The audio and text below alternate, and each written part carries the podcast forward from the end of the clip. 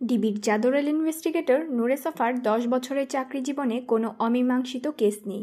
এ নিয়ে তার গর্ব ছিল। কিন্তু অনন্য এই রেকর্ডটি মারাত্মকভাবে হুমকির শিকার হয় গত বছরের একটি মিসিং কেস তদন্ত করতে গিয়ে। পুলিশ থেকে সিআইডি ঘুরে ডিবিতে দেওয়া হয়েছিল কেসটা। বড় কর্তাদের আশা ছিল, ডিবির চৌকশ ইনভেস্টিগেটর নুরে সাফা নিশ্চয়ই এটার সুরাহা করে নিজের রেকর্ডটা অক্ষুণ্ণ রাখতে পারবে। সবাই যখন ব্যর্থ, তখন একজনই কেবল সমাধা করতে পারবে, আর সেটি নুরে সাফা ছাড়া আর কেউ নয়। এমন বদ্ধমূল ধারণা ডিপার্টমেন্টে এরই মধ্যে প্রতিষ্ঠিত হয়ে গেছে। তার সক্ষমতার কথা উপরমহলে এতটাই প্রচারিত যে, অনেক সময় এক ধরনের ভীতিও কাজ করে তাকে নিয়ে। এটি এমন এক ভীতি যা সফাকে অন্যভাবে গর্বিত করে। দুবছর আগে আগে আলোচিত এক সাংবাদিক দম্পতির হত্যার তদন্ত সাংবাদিক মহলের প্রবল চাপ থাকা সত্ত্বেও তার কাছে অর্পণ করা হয়নি। শুধুমাত্র কেঁচো খুঁড়তে সাপ বের হয়ে যাবে বলে কর্তারা চায়নি, সাপটা বেরিয়ে পড়ুক। কেসটা একে ওকে দিয়ে সময় ক্ষেপণ করা হয়, ফলে দীর্ঘ দুই বছরে ওটার কোনো সুরাহা হয়নি। যাই হোক, মিসিং কেসটা হাতে পেয়ে চ্যালেঞ্জ অনুভব করেছিল সফা। সে জানত, খুনের ঘটনার চেয়ে নিখোঁজ আর গুমের ঘটনা একটু বেশিই কঠিন হয়। তবে এতটা কঠিন নয় যে সমাধানই করা যাবে না। দু দুটো সরকারি প্রতিষ্ঠান ব্যর্থ হবার পর তার হাতে কেসটা অর্পণ করার একটাই মানে শেষ পর্যন্ত তার উপরেই আস্থা রাখা হয়েছে। যদিও ঈশান্বিত কলিকদের কেউ কেউ মুখ ফুটে একটি আশঙ্কার কথা বলতেও ভুলে যায়নি। সমাধানের অযোগ্য একটি কেস দেওয়া হয়েছে তার ক্যারিয়ারের ব্যর্থতার কলঙ্ক এঁটে দেওয়ার জন্য। নিশ্চয়ই ঈশাকাতর কোনো উচ্চপদস্থ কর্মকর্তার কুমতলব এটি। সাফা অবশ্য এরকম কিছু ভাবেনি। সে ভালো করেই জানত কেন তাকে এই কেসটি দায়িত্ব দেওয়া হয়েছে। ছেলেটা সাধারণ কোনো পরিবারের নয়, যারা পুলিশের দ্বারে দ্বারে ঘুরে বেড়াবে আর কাকুতি মিনতি জানিয়ে নিজের সন্তানের হদিশ করবে। কেসটা দেবার আগে ডিবির কমিশনার তাকে ডেকে গোপন একটি কথা বলেছিলেন। প্রধানমন্ত্রীর অফিসের এক শীর্ষ কর্মকর্তার ইচ্ছে এই কেসটা তাকে দেয়া হয়েছে। ভিকটিম সেই কর্মকর্তার আপন বড় বোনের ছেলে। সঙ্গত কারণেই ভাগ্নের জন্য মামা বেশ উদ্বিগ্ন। ভাগ্নের পরিণতি কি হয়েছে আর কে এর জন্য দায়ী সেটা জানতে বদ্ধপরিকর ভদ্রলোক। লোকে মুখে সফার সাফল্যের কথা শুনেই তিনি কেসটা ডিবিতে ট্রান্সফার করিয়েছেন আর ব্যক্তিগতভাবে কমিশনারকে অনুরোধ করেছেন তদন্তের দায়িত্বটি যেন অবশ্যই তাকে দেয়া হয়। কেসটা যখন সফার হাতে এলো, সে ঘুণাক্ষরেও বুঝতে পারেনি এটা তাকে কতটা ভোগাবে। ত্রিশ বছর বছরের এক স্মার্ট আর কর্পোরেট এক্সিকিউটিভ নিখোঁজ, কথা নেই, বার্তা নেই, লোকটা দুনিয়া থেকে উধাও হয়ে গেছে। অফিসের কলিগরা জানিয়েছে, বৃহস্পতিবার পাঁচটার পর কাজ শেষে যথারীতি অফিস থেকে বেরিয়ে যাবার পর আর কোনো খোঁজ খবর নেই। সফা বেশ তিক্ততার সাথেই দেখতে পেল কেসটার সামান্য অগ্রগতিও করতে পারেনি আগের তদন্তকারীরা, ফলে একেবারে গোড়া থেকে শুরু করতে হয় তাকে। পুলিশ আর সিআইডির একগাদা ফাইল পড়ার পর ফিল্ডে নেমে পড়ে সে। ছেলেটা অবিবাহিত, থাকতো একদম একা, অভিজাত এলাকার নির্জন এক ফ্ল্যাটে। আশেপাশে কারোর সাথে কোনো রকম যোগাযোগ রাখতো না। বাবা মা ভাই বোন সবাই থাকে কানাডায়। অভিজ্ঞতা থেকে সফা জানত, এরকম অসামাজিক, পরিবারহীন লোকজনের ব্যাপারে খোঁজখবর নেওয়াটা খুব কঠিন হয়। ছেলেটার অফিসের কলিগদের সাথে দেখা করেও সুবিধা করতে পারল না সে। নিখোঁজ ছেলেটি মিশুক প্রকৃতির ছিল না। অফিসের যে দু চারজনের সাথে তার বেশ খাতির, তারা গুরুত্বপূর্ণ কিছুই জানাতে পারল না। ওদের কাছ থেকে সামান্যতম ইঙ্গিতও বের করতে পারল না সে। সবাই একই গল্প শোনালো। নিখোঁজ হবার আগে হাসিব অন্য সব দিনের মতোই অফিসের কাজে ডুবেছিল। তারপর কাজ শেষে অফিস থেকে বেরিয়ে যায়। একজন কলিগ তাকে জিজ্ঞেস করেছিল, উইকেন্ডে সে কি করবে? মাল্টিপ্লেক্সে হলিউডের একটা নতুন মুভি এসেছে। দেখবে নাকি? সে তাকে জানিয়েছিল, ইচ্ছে থাকা সত্ত্বেও ছবিটা দেখতে পারছে না, কারণ শুক্রবার তার একটা দাওয়াত আছে। কিসের দাওয়াত? আত্মীয় স্বজন আর বন্ধু বান্ধবের সাথে কথা বলেও তার কোনো হদিস বের করতে পারেনি সফা। ওই দিন ছেলেটার কোনো আত্মীয়, এমনকি পরিচিত কারোর কোনো অনুষ্ঠান ছিল না। এটা খোঁজ করতে গিয়ে বরং সে জানতে পেরেছে হাসিফ একেবারে অসামাজিক একটি ছেলে। নিকট আত্মীয়ের বিয়েতেও সচরাচর যায় না। অফিস থেকে বাসা, বড়জোর মাঝে মধ্যে সিনেমা দেখা, অফিসের বাইরে তার বন্ধু মহলটিও খুব ছোট। ওদের সাথে নিয়মিত যোগাযোগও রক্ষা করে না। বিদেশে থাকা বাবা মা বিয়ের জন্য বেশ তারা দিলেও বিয়ে করতে রাজি হয়নি। সফা ধরে নিয়েছিল, হাসিফের সাথে হয়তো কোনো মেয়ের সম্পর্ক আছে, কিন্তু এখানেও আশাহত হতে হয় তাকে। নিখোঁজের পর পুলিশ এবং পরবর্তীকালে সিআইডি তদন্ত করেছে। অনেক লোকের সাক্ষাৎকার নিয়েছে, অনেককে সন্দেহ করে জিজ্ঞাসাবাদও করেছে, কিন্তু কোনো লাভ হয়নি। সফা যখন তৃতীয়বারের মতো ওই সব লোকজনের সাথে কথা বলতে গেল, তখন স্বাভাবিক কারণেই সবাই বিরক্তি প্রকাশ করল। একটা কেস নিয়ে পুলিশ বারবার তাদেরকে জিজ্ঞাসা করবে, এটা কেমন কথা? ফলে সফাকে একটু বেকায়দায় পড়তে হয়। কেসটা হাতে পাবার এক মাস পরেও সে কিছুই করতে পারেনি। ব্যাপারটা তার জন্য রীতিমতো হতাশার ছিল। এরকম সাদামাটা কেস নিয়ে যে বিপাকে পড়বে সেটা একদমই ধারণা করতে পারেনি। সারাদিন অফিস করে রাতে বাড়িতে গিয়েও প্রচুর কাগজপত্র, তথ্য ঘাটাঘাটি করতে শুরু করে। প্রায় কয়েকশো পৃষ্ঠার কাগজে লোকজনের ইন্টারভিউয়ের কপি, হাসিবের বিভিন্ন ধরনের ছবি, ক্রেডিট কার্ডের মানি ট্রানজ্যাকশন, ব্যাংকের কাগজ তার ঘর থেকে পাওয়া নানান ধরনের দলিল, দস্তাবেজ, রিসিট এরকম কাগজের স্তূপে ডুবে গিয়েও সামান্যতম ক্লু বের করা যায়নি। দেড় মাসের মাথায় তার বস ডিটেকটিভ ব্রাঞ্চের কমিশনার নিজের হতাশা প্রকাশ করে সফাকে স্পষ্ট জানিয়ে দিলেন, তিনি নিজে নন। ছেলেটার মামা প্রধানমন্ত্রীর অফিসের ওই ক্ষমতাবান কর্মকর্তারাও তদন্তের এমন বেহাল দশা দেখে অসন্তুষ্ট। সফা তার চাকরি জীবনে প্রথমবারের মতো বসের রুম থেকে মাথা নিচু করে বের হয়ে আসে। নীরব সৈনিকের চেয়েও বেশি অসহায়, ক্লু আর এভিডেন্স ছাড়া একজন ইনভেস্টিগেটর। অবশ্য তার বস দয়া করে সম্ভবত সফার অনন্য কীর্তি অক্ষুণ্ণ রাখার সুযোগ দেবার জন্য তাকে আরও এক মাসের সময় বাড়িয়ে দেয়। ওই দিন রাতে বাসায় ফিরে গেলেও সারা রাত তার ঘুম আসেনি। হাসিবের মতো একজন যুবক হঠাৎ করে কোথায় হারিয়ে যাবে? সে তো কোনো দুর্ঘটনায় পড়ে মারা যায়নি। পুলিশ বহু আগেই এটা খতিয়ে দেখেছে। খারাপ কোনো লোকের পাল্লায় পড়ে কিডন্যাপও হয়নি। তাকে জিম্মি করে টাকা দাবি করার মতো ঘটনাও ঘটেনি। তার philosopher and guide K S Khan ঢাকার বাইরে অন্য একটা কেস নিয়ে ভীষণ ব্যস্ত। বলা নেই, ক নেই, এক সজ্জন ব্যক্তির ফ্ল্যাটে কোত্থেকে যেন লাশ এসে হাজির। অজ্ঞাত মৃত লোকটি ফ্ল্যাটে কীভাবে ঢুকলো, কীভাবে খুন হলো, সে ব্যাপারে সামান্যতম ক্লুও খুঁজে পায়নি পুলিশ। ফলে যা হবার তাই হয়েছে। তদন্তকারী কর্মকর্তা হালে পানি না পেয়ে কে এস খানের দ্বারস্থ হয়। পুলিশ আর ডিবির প্রায় সবাই কোনো কেসে সুবিধা করতে না পারলে মিস্টার খানের শরণাপন্ন হয়। ভদ্রলোকও কাউকে না করতে পারেন না। অবশেষে সফাও তাই করে। কিন্তু বেচারা কক্সবাজারে গিয়ে জ্বরে পড়ে গেছিল। জ্বরের ঘোরেই তার কাছ থেকে কেসটার ব্যাপারে সংক্ষেপে সব শুনে বলেন, আগের তদন্তকারীরা নিশ্চয়ই কোনো ভুল করেছে, আর সেই ভুলটা তাদের কাজের মধ্যেই লুকিয়ে আছে। চল ভাষায় স্বভাবসুলভ ভঙ্গিতে তিনি আরও বলেন, নূরে সফা একটা কথা মনে রাখবেন, যে মাটিতে আসার খাইবেন, সেই মাটি থেইকাই আপনারে উঠতে হইব। কে এস খান তাকে আশ্বস্ত করে বলেছেন, কক্সেস বাজার থেকে ঢাকায় ফিরে তিনি কেসটা দেখবেন। এই ফাঁকে সফা যেন আগের তদন্তের কিছু ভুল ত্রুটি খুঁজে বের করে। পরদিনই ছুটি নিয়ে নেয় সে। সারাদিন পড়ে থাকে নিজের ঘরে। কেসের যত কাগজপত্র আছে সব কিছুতে আবার চোখ বুলাতে শুরু করে। লোকজনের ইন্টারভিউ ভাষ্য সব আরেকবার পড়তে শুরু করল গভীর মনোযোগের সাথে। আগের ফাইলে থাকা হাসিবের কিছু ছবি পুঙ্খানুপুঙ্খভাবে দেখে গেল। আর এটা করতে গিয়েই একটা বিষয় তার মাথায় এলো। আগের তদন্তকারীরা কি হাসিবের ঘনিষ্ঠ কারও সাক্ষাৎকার বাদ দিয়েছে? হাসিবের সাথে তার কলিগ আর বন্ধুবান্ধবদের কিছু ছবিতে চোখ বুলাতে গিয়ে সে চেক করে দেখল এদের মধ্যে কার কার সাথে আগের তদন্তকারী অফিসাররা কথা বলেছে। কাগজপত্র ঘেটে সে নিশ্চিত হলো পুলিশ আর সিআইডি একটি ছেলের ইন্টারভিউ নেয়নি। কিন্তু হাসিবের সাথে বেশ কিছু ছবিতে ওই কলিগকে অন্তরঙ্গ অবস্থায় দেখা গেছে। অথচ তার কোনো ভাষ্য পুলিশ কিংবা সিআইডি নেয়নি কেন? পরদিন সকালে নিজের মোটরসাইকেলে করে ওই কলিগের সাথে কথা বলার জন্য হাসিফের অফিসে চলে যায় সফা। ওই কলিগের সাথে কথা বলার সময় সে জানতে চায় হাসিফের কি কোথাও যাবার প্ল্যান ছিল? এরকম কিছু কি সে ওই দিন বলেছিল? না। এরকম কোনো কথা হাসিফ তাকে বলেনি। কথাটা শুনে সফা হতাশ হয়েছিল। কিন্তু পরক্ষণেই ছেলেটা জানায়, তবে নিখোঁজ হবার দিন হাসিফ ওর কাছে জানতে চেয়েছিল ভালো কোনো ট্যাক্সি ক্যাব কোম্পানির নাম্বার দিতে পারবে কিনা? ট্যাক্সি ক্যাব হ্যাঁ হাসিবকে সে গ্রিনল্যান্ড ক্যাব কোম্পানির নাম্বারটা দিয়ে জানতে চেয়েছিল ক্যাব দিয়ে ও কি করবে। জবাবে ভিকটিম বলেছে, সন্ধ্যার পর এক আত্মীয়কে এয়ারপোর্টে থেকে রিসিভ করতে যাবে। সাফা উত্তেজনায় টকবক করতে শুরু করে দেয়। হাসিব তার ঘনিষ্ঠ কলিগকে বলেছে, এক আত্মীয়কে এয়ারপোর্ট থেকে রিসিভ করতে হবে, অথচ অন্য কোনো এক কলিগকে এসে বলেছিল, শুক্রবারে একটা বিয়ের দাওয়াত আছে। অসঙ্গতি? হাসিব কেন এরকম মিথ্যে বলল? তার নিকটজনেরা জানিয়েছে, কোনো আত্মীয়কে এয়ারপোর্ট থেকে রিসিভ করার মতো ঘটনার কথা কারোর জানা নেই। হুট করে এরকম ক্লু পেয়ে নড়ে চড়ে বসল সে। হাসিব মিথ্যে বলেছে। কেন বলেছে? কিছু একটা লুকানোর জন্য? অবশ্যই। সেটা কি? সফা জানতো জবাবটা পাওয়া যাবে ওই ট্যাক্সি ক্যাব কোম্পানির কাছ থেকে। সঙ্গে সঙ্গে সে চলে যায় ট্যাক্সি ক্যাব কোম্পানিতে। এক মুহূর্ত দেরি করার মতো মানসিক অবস্থায় ছিল না। হাসিব ঠিক কোন দিন, কত তারিখে, আনুমানিক কয়টার দিকে ফোন করেছিল সেটা জেনে নিয়েছিল ওই ঘনিষ্ঠ কলিগের কাছে থেকে।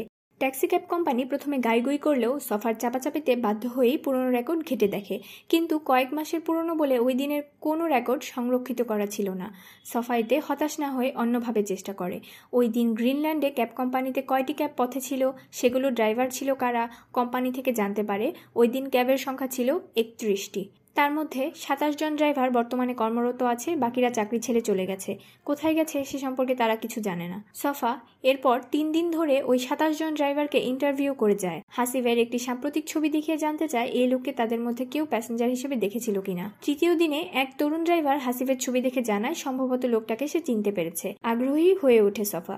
ড্রাইভার বলে, ঢাকার গুলশানের একটি অফিস থেকে প্যাসেঞ্জারকে তুলেছিল। টেলিফোন করে ক্যাবটা বুকিং দেওয়া হয়। ঠিক তখন এই নোরা সফা বুঝে গেছিল, এটা এটাই সেই ড্রাইভার যে হাসিবকে তার গন্তব্যে পৌঁছে দিয়েছিল। কিন্তু গন্তব্যটা কোথায় ছিল সেটা কি ড্রাইভারের মনে আছে? প্রশ্নটা করার আগে সফা আশঙ্কা করেছিল, সম্ভবত অনেকদিন আগের ঘটনা বলে ড্রাইভারের পক্ষে গন্তব্যের কথাটা মনে নাও থাকতে পারে। এটাই তো স্বাভাবিক। কিন্তু তাকে চমকে দিয়ে ওই ক্যাব চালক জানায়, তার স্পষ্ট মনে আছে ওই প্যাসেঞ্জারকে কোথায় নামিয়ে দিয়েছিল। কথাটা শুনে সফা যার পরনাই বিস্মিত হয়। কিন্তু সে নিশ্চিত হতে পারছিল না ক্যাব চালক কীভাবে এটা মনে রাখতে পারল। ঠিক তখনই চালক তাকে ভরকে দিয়ে আরেকটি তথ্য দেয়। হাসিফকে ওখানে পৌঁছে দেবার মাস দুয়েক আগে আরেকজন প্যাসেঞ্জারকে একই জায়গায় একই রেস্টুরেন্টে নামিয়ে দিয়েছিল। রেস্টুরেন্টটির অদ্ভুত নাম আর দুজন প্যাসেঞ্জারকে একই গন্তব্যে পৌঁছে দেওয়ার কারণে এতদিন পরও ওই জায়গাটা ক্যাব চালকের মনে আছে। সুন্দরপুরে ওখানকার সড়কের পাশে একটি রেস্টুরেন্টে? রবীন্দ্রনাথ, এখানে কখনো খেতে আসেননি? এসপি মনোয়ার হোসেন অনেকক্ষণ চুপ মেরে সব শোনার পর গাল চুলকালো। এরই মধ্যে চা দিয়ে আপ্যান করা হয়েছে সফাকে। চায়ের কাপে পরপর কয়েক চুমুক দিয়ে শেষ করে রেখে দিল সে। এসপি আরও আগেই নিজের কাপ খালি করেছে। সফা এতক্ষণ এক নাগারে কথা বলেছিল বলে চায়ে খুব কমই চুমুক দিতে পেরেছে। বুঝলাম, ওই দুইজন নিখোঁজ ব্যক্তি ঢাকা থেকে রবীন্দ্রনাথে এসেছিল। সুন্দরপুরের এসপি যথেষ্ট নরম কণ্ঠে বলল, কিন্তু তার মানে তো এই নয়। ওদের নিখোঁজের সাথে মিসেস জুবেরি জড়িত? দুজন মানুষ। একই গন্তব্যে আসার পর নিখোঁজ হয়ে যাওয়াটা কি খুব বেশি কাকতালীয় হয়ে যায় না? সফা পাল্টা জানতে চাইল। তা ঠিক, এসপি, থুতনি চুলকালো। আমি কিন্তু তা বলছি না। আমি বলতে চাচ্ছি এমনও তো হতে পারে, অন্য কেউ বা কোনো গ্রুপ এসবের সাথে জড়িত। তারা হয়তো রবীন্দ্রনাথকে সেফ প্লেস হিসেবে ব্যবহার করেছে। সফা মুচকি হাসল কথাটা শুনে। দুই দুজন লোক রবীন্দ্রনাথে এসে নিখোঁজ হয়ে গেছে, এটা জানার পর আমি ঢাকার থানাগুলোতে চেক করে দেখেছি। একই রকম নিখোঁজ হবার আনসলভ কেস তাদের কাছে আছে কিনা। সব রেকর্ড চেক করার পর এরকম আরও তিনটি কেস পাওয়া গেছে। হুট করে তারা কাউকে কিছু না বলে একদিন উধাও হয়ে গেছে। তাদের সবার বয়স ত্রিশ থেকে পঁয়ত্রিশের মধ্যে। সবাই ভালো চাকরি করত, সিঙ্গেল ছিল। এসপি হা করে চেয়ে থেকে অবশেষে বলল, ওই তিনজনও কি এখানে খেতে এসেছিল? না, সেটা এখনও জানা যায়নি। তবে আমার মনে হয় ওই তিনটি ঘটনাও এই কেসের সাথে সম্পর্কিত। সম্ভবত তারাও একই রকম ভাগ্যবরণ করেছে এখানে এসে। কি রকম? আশা করি সেটা খুব জলদি জানতে পারব। এমন কি হতে পারে না? নরম কণ্ঠে বলল এসপি। সংঘবদ্ধ একটি গ্রুপ এসবের সাথে জড়িত, ওরা হয়তো এখানেই এই সুন্দরপুরে অপারেট করে। যুক্তির খাতিরে যদি বলেন, তাহলে এটা অবশ্যই হতে পারে। এসপি নিজের হাইপোথিসিস বলতে উৎসাহী হয়ে উঠল। অনেকটা ছিনতাইকারীদের মতো আর কি। তারা একটা জায়গা বেছে নেয় নিরাপদে ছিনতাইয়ের জন্য। তার মানে তো এই নয়, ওই জায়গায় মালিক কিংবা আশেপাশে যারা থাকে, তারা ছিনতাইকারীর সাথে জড়িত। আমি কিন্তু এটা জানার পরই ওই মহিলাকে সাসপেক্ট করিনি।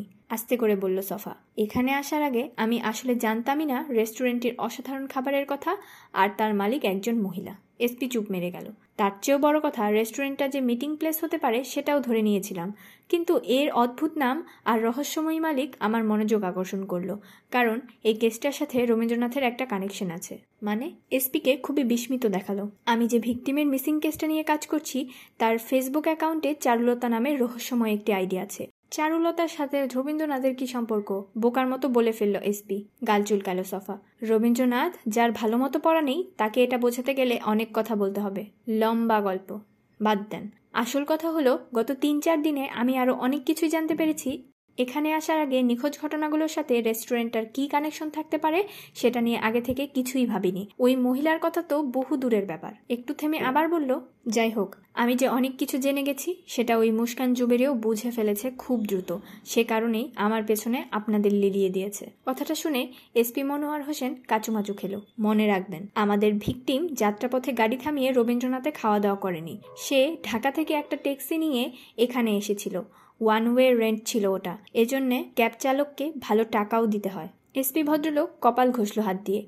ম্যাডামের ব্যাপারে কি এমন কিছু জানতে পেরেছেন, যার কারণে ওনাকেই প্রাইম সাসপেক্ট মনে করছেন? এসপির দিকে তাকিয়ে আবারও মুচকি হাসলো সফা। আমি যা জানতে পেরেছি, সেটা যদি শোনেন, তাহলে গায়ে কাটা দিয়ে উঠবে। সুন্দরপুরের এসপি ঢোক গিলে গোল গোল চোখে চেয়ে রইল। কিছু একটা বলতে যাবে, অমনি বেজে উঠল তার মোবাইল ফোনটা। বেচারার কপাল আজ সত্যিই খারাপ। ফোনটা রাখা আছে ডেস্কের উপরে। ডিসপ্লেতে কলার আইডি দেখে সফার অভিব্যক্তি কীরকম দুর্বোধ্য ঠেকলো তার কাছে। কলটা ধরবেন না? বাঁকা হাসি দিয়ে বলল নুরে সফা। দীর্ঘশ্বাস ফেলল মনোয়ার হোসেন। ধরে বলবোটা কি? জানি না। তবে না ধরলে তো মহিলা অন্য কিছু ভাববে। এসপি চুপ মেরে রইল। আমার মনে হয় ফোনটা রিসিভ করাই ভালো। উনাকে বলে দিন। আপনি অন্য একটা কাজে খুব ব্যস্ত আছেন। ওসির সাথে আর কথা হয়নি। সন্ধ্যার দিকে ফোন করে জানাবেন। আশা করি তখন আর ফোন করার দরকার হবে না। ফোনের রিং বন্ধ হয়ে গেল। আরেকবার যদি করে তাহলে বলব। এখন কল ব্যাক করে এটা বলা ঠিক হবে না। আমি তো খুব বিজি আছি, তাই না? আপনি একটু পরে ওনাকে কল ব্যাক করে এ কথাগুলো বলবেন। মাথা নেড়ে সাই দিল এসপি মনোয়ার হোসেন। তার সামনে যে লোক বসে আছে, তার সাথে দ্বিমত প্রকাশ করলে বিপদ বাড়বে, বই কমবে না। এরই মধ্যে যথেষ্ট বিপাকে পড়ে গেছে। এই নুরেসফা প্রধানমন্ত্রীর কার্যালয়ের ক্ষমতা বলে এখন ছড়ি ঘোরাচ্ছে তার উপরে। এর সাথে তাল মিলিয়ে না চললে বিপদ। একে চটানো হবে ক্যারিয়ার সুইসাইড করার সামিল। প্রধানমন্ত্রীর কার্যালয়ের ক্ষমতাধর ব্যক্তি স্বয়ং আইজি সাহেবকে দিয়ে ফোন করিয়েছেন। কপাল ভালো থাকলে হয়তো সুন্দরপুর থেকে ভুরুঙ্গামারি কিংবা খাগড়াছড়িতে বদলি নাও হতে পারে। আমাদের এমপি সাহেব কিন্তু ইন্টারফেয়ার করতে পারেন। আই মিন মিসেস জুবেরির সাথে ওনার কিন্তু বেশ ভালো সম্পর্ক। উনি যদি ব্যাপারটা এমপিকে হাত তুলে এসপিকে থামিয়ে দিল সফা, এমপি আসাদুল্লাহকে নিয়ে চিন্তা করবেন না। উপযুক্ত জায়গা থেকে ওনার লাগাম টেনে ধরা হবে। এসপি চুপ মেরে গেল। কথাটার মানে বুঝতে আর বাকি নেই। আপনার সাথে যে মিসেস জুবিরির দারুণ খাতির, এটা আমার কাছে ভালোই সাহায্য করবে। মনোয়ার হোসেনকে চুপ থাকতে দেখে বলল সফা, না, আসলে তেমন খাতির নেই। কাচুমাচু খেলো ভদ্রলোক। ওই আমাদের এমপির কারণে একটু যোগাযোগ রাখতাম আর কি। মাথা নেড়ে সাই দিল সে। এখন বলুন, ঢাকা থেকে কি কেউ ওই মহিলার সাথে দেখা করতে আসে এখানে? এসপি বুঝতে পারল না কি বলবে। তবে সফাকে সহযোগিতা না করার কথা এই মুহূর্তে চিন্তাও করতে পারছে না। ডাক্তার আশকার ইবনে সাইদ নামের কেউ কি এখানে আসে? মনোয়ার হোসেন বুঝতে পারল এই লোকের কাছে সত্যিটা না বলে এখন আর উপায় নেই। আমার জানা মতে কে বলুন ই আসেন, আর কারোর কথা আমার জানা নেই, মুচকি হাসলো ডিভিন ইনভেস্টিগেটর। তার সহকারী ঠিকই বলেছে, ওরিয়েন্ট হাসপাতালের অনেকের সাথে কথা বলে জানা গেছে, হাসপাতালের একাংশের মালিক ও স্বনামখ্যাত চিকিৎসক ডাক্তার আশকার ইবনে সাইদের সঙ্গে মুস্কান সোহেলির বেশ সুসম্পর্ক ছিল। আর এখন এসপি বলছে, ওই ডাক্তারই কেবলমাত্র সুন্দরপুরে আসে, তার মানে ডাক্তার সাহেব আরেকটা সোর্স অফ ইনফরমেশন হতে পারে। কোনো জটিল আর কঠিন কেস সমাধান করার পরই কিছুদিন বই নিয়ে ডুবে থাকে সে। অদ্ভুত আর রহস্যময় একটি লাশ নিয়ে যে জটিলতার মধ্যে নিপতিত হয়েছিল বিগত কয়েকটা দিন, অবশেষে সেটার মীমাংসা করা গেছে। কিন্তু বইয়ের মধ্যে ডুবে না গিয়ে অন্য একটি কেস নিয়ে ব্যস্ত হয়ে পড়েছে কেএস খান। এটা খুবই ব্যতিক্রমী ঘটনা, তবে যে কারণে সে এখন মাথা খামাচ্ছে সেটা আরও বেশি ব্যতিক্রম ধর্মী দীর্ঘদিন পর তদন্তের সুবাদে ঢাকার বাইরে কক্সেস বাজারে গিয়েছিল। তদন্ত কি আর করবে? ওখানে পা রাখতে না রাখতেই সারা শরীর কাঁপিয়ে জ্বর চলে আসে। পরপর তিন দিন হোটেল রুমে বন্দি থাকতে হয়। বেলকনি থেকে সমুদ্র দেখা ছাড়া আর কিছুই করতে পারেনি। তার ছাত্র আমিরুল অবশ্য যথাসাধ্য সেবা করেছে তার। কক্সেস বাজারের সবচেয়ে বড় ডাক্তারকে ডেকে এনেছিল হোটেলে। যদিও তার কোনো দরকারই ছিল না। নিজের শরীরকে সে ভালো মতোই চেনে। তিন চার দিন ভুগিয়ে এক সকালে হুট করেই জ্বর তাকে ছেড়ে পালাবে। এ ব্যাপারে একদম নিশ্চিত ছিল। অসুখ বিসুখ হলেও তার ইয়ার দোস্তের মতো। নিত্যদিন আসবে আট্টাবাজি করবে, তারপর চলেও যাবে। স্ত্রী সন্তানের মতো জীবনের সাথে পুরোপুরি জড়িয়ে থাকবে না। তো তিন দিন পর জ্বরটা ঠিকই উধাও হয়ে গেল। সেও দেরি না করে নেমে পড়ল কাজে। কারণ জ্বরের ঘুরেই তার মাথায় ক্লুবিহীন কেসগুলোর সমাধান চলে আসে চট করে। এই অদ্ভুত কাণ্ডটি বারবার ঘটে তার সাথে। সেদিক থেকে দেখলে কোনো কেসের জটিলতম সময়ে তার জ্বর চলে এলে মনে মনে আশান্বিতই হয়ে ওঠে সে। হঠাৎ সম্বিত ফিরে পেতেই দেখতে পেল তার সামনের টেবিলে এক কাপ চা ধোয়া ছাড়ছে। একটু আগে আইনস্টাইনকে চা দিতে বলেছিল। কাপটা তুলে নিয়ে লম্বা করে চুমুক দিল। তার প্রিয় পাত্র নূরে সফা একটা কেস নিয়ে হিমশিম খাচ্ছে। একজন মানুষের নিখোঁজ হবার ঘটনা তদন্ত করতে গিয়ে সে আবিষ্কার করেছে, সত্যিকারের নিখোঁজের সংখ্যা পাঁচজনের নিচে হবে না। এই পাঁচজনের মধ্যে কমপক্ষে দুজনের শেষ গন্তব্য কোথায় ছিল সেটা বের করতে সক্ষম হয়েছে সে। উত্তরবঙ্গের একটি মফস্বল শহর সুন্দরপুরে রবীন্দ্রনাথ এখানে কখনো খেতে আসেননির মতো অদ্ভুত নামের একটি রেস্টুরেন্টের সন্ধান পাওয়া গেছে। রেস্টুরেন্টের মালিক মুস্কান জুবেরি সম্পর্কে এ পর্যন্ত যেসব তথ্য সফা জানতে পেরেছে, তাতে মনে হচ্ছে নিখোঁজ ঘটনাটির মতো ওই মহিলাও কম রহস্যময়ী নয়। কিন্তু তার নিজের কৌতূহল হচ্ছে অন্য একজনকে নিয়ে। সফা এখন যেখানে আছে, সেই সুন্দরপুরে নাকি এমন এক গোর্খদক রয়েছে যে মানুষ মারা যাবার আগেই টের পেয়ে যায়। অনেক সময়ই দেখা যায় নিজ উদ্যোগে সে কবর খুঁড়ছে, আর তার পরপরই শোনা যায় ওই গ্রামে একজন মারা গেছে। নূরে সফা তাকে অল্প বিস্তর যেটুকু বলেছে, তাতে দেখা যাচ্ছে রহস্যময় গোর্খদক বয়সী তরুণ। বিয়ে সাদে করেনি এখন পর্যন্ত, কবরস্থানের ভেতরেই ছোট্ট একটা কুড়ে ঘরে থাকে। ওখানকার অনেকেই মনে করে এই গোর্খদক ছেলেটি কামিল কেউ হবে। তার অবশ্য তেমন কিছু মনে হচ্ছে না। সে হলো যুক্তির মানুষ। গালগপ্প আর অতিপ্রাকৃত কিছুতে কোনো কালেই তার বিশ্বাস ছিল না। সব কিছুই যুক্তি দিয়ে বিচার করে। সে নিশ্চিত। গোর্খদকের এমন অদ্ভুত আচরণের পেছনে বাস্তবসম্মত কারণ রয়েছে। আর সেই কারণটা যতক্ষণ না বের করতে পারছে, ততক্ষণ তার স্বস্তি নেই। সফা তাকে আরও বলেছে, ওই ছেলেটাকে মুস্কান জুবেরের বাড়ির নির্জন জায়গায় কবর খুঁড়ে কিছু মাটি চাপা দিতেও দেখেছে সে। ওই সময় রহস্যময়ী মহিলাও উপস্থিত ছিল তখন। সব মিলিয়ে কৌতূহলোদ্দীপক একটি ঘটনা। আর এটা নিয়ে ভাবতে ভাবতে হুট করেই তার মাথায় একটি সম্ভাবনা উকি দিয়েছে। এটা হতে পারে অ্যাডভান্স কবর খোঁড়ার সম্ভাব্য যৌক্তিক ব্যাখ্যা, তবে তার জন্য কিছু জরুরি তথ্য জানা দরকার। এজন্যে নুরে সফাকে ফোন করে বলে দিতে হবে। আপনি রাইতে কি খাইবেন? আইনস্টাইনের কথায় ফিরে তাকালো কে এসকে রুটি।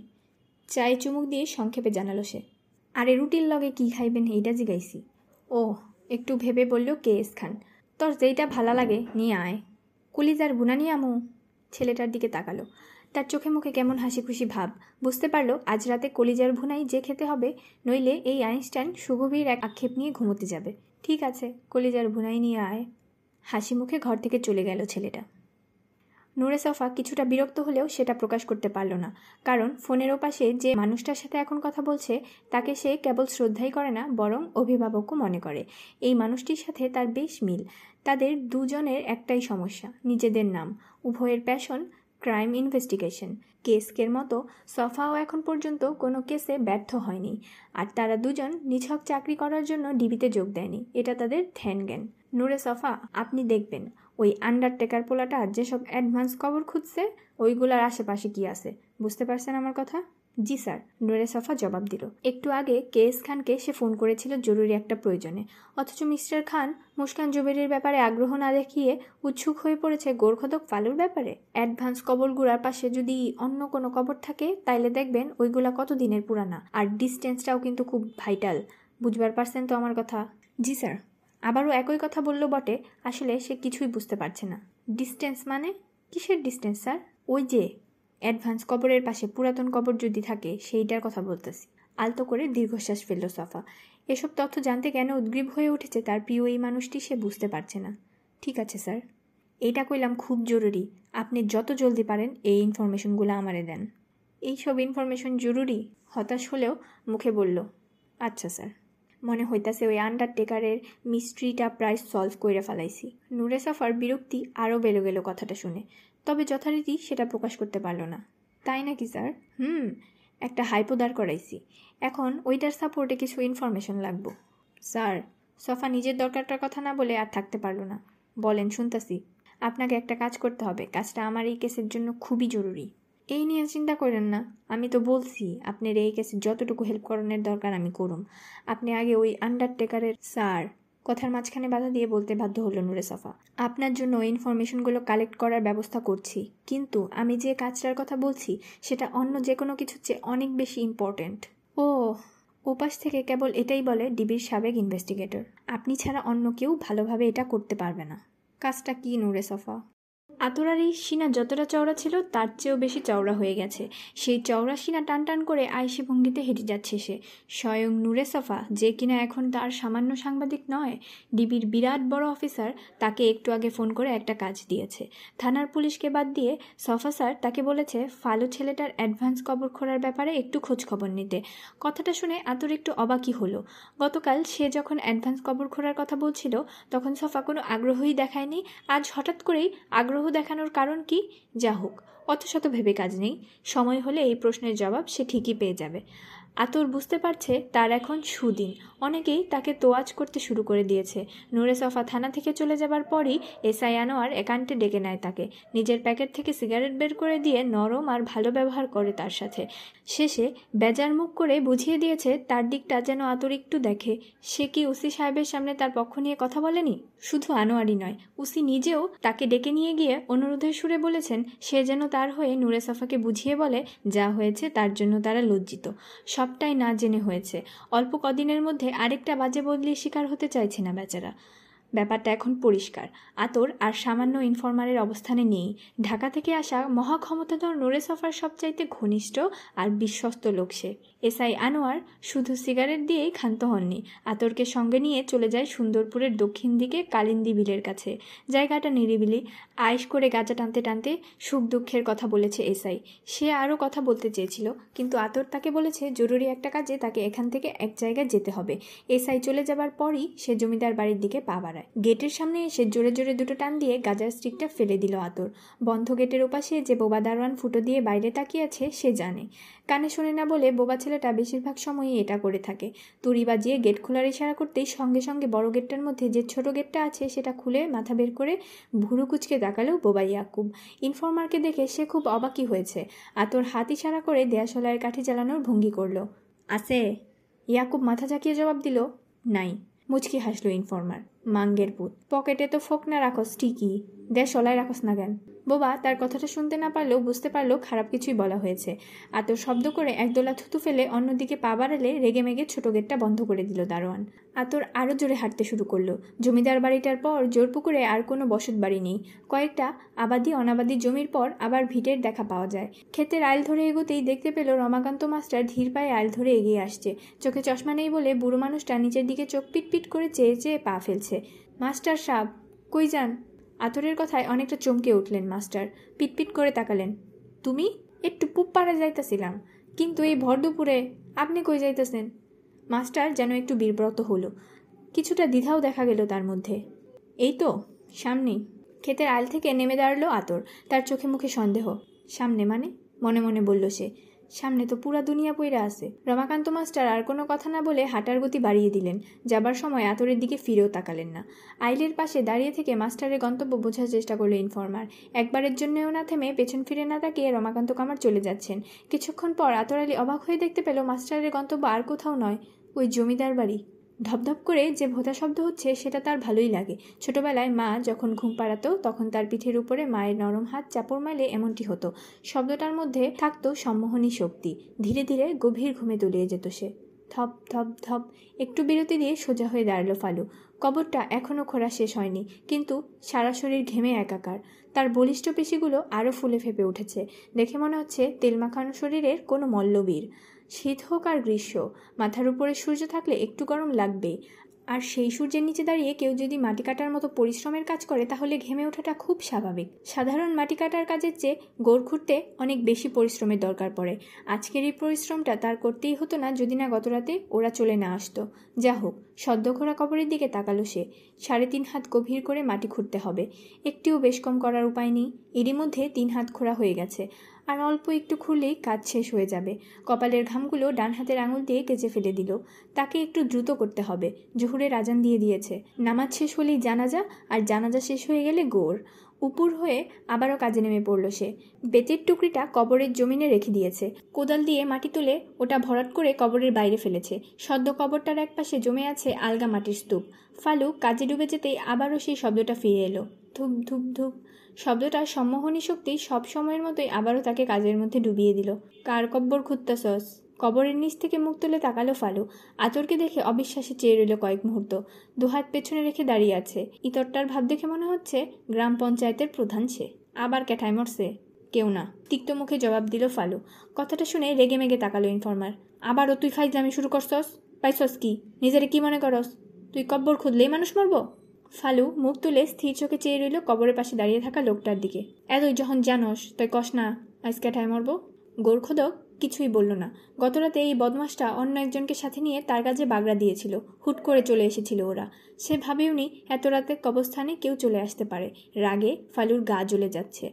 অবশেষে রাগ দমাতে না পেরে বলে উঠল, তুই মরবি, আর আমি নিজ হাতে তোরে এইখানে গোড় দিমু। কথাটা শুনে আদরের বুক ধরফর করে উঠল। হারামজাদে এসব কি বলছে? ওর সাহস তো কম নয়। আবার তুই তোকারিও করছে। রাগে কাঁপতে শুরু করল। চেঁচিয়ে বলল, ওই হারামের বাচ্চা, মুখ সামলে কথা কইবি। তুই আমার চিনস, তোরে চিনমু না জ্ঞান তুই হইলি বিবিসি, সব খবর থাকে তোর কাছে। ঠিক কইসস, চেঁচিয়ে উঠল আতর। আমার কাছে সব খবর থাকে।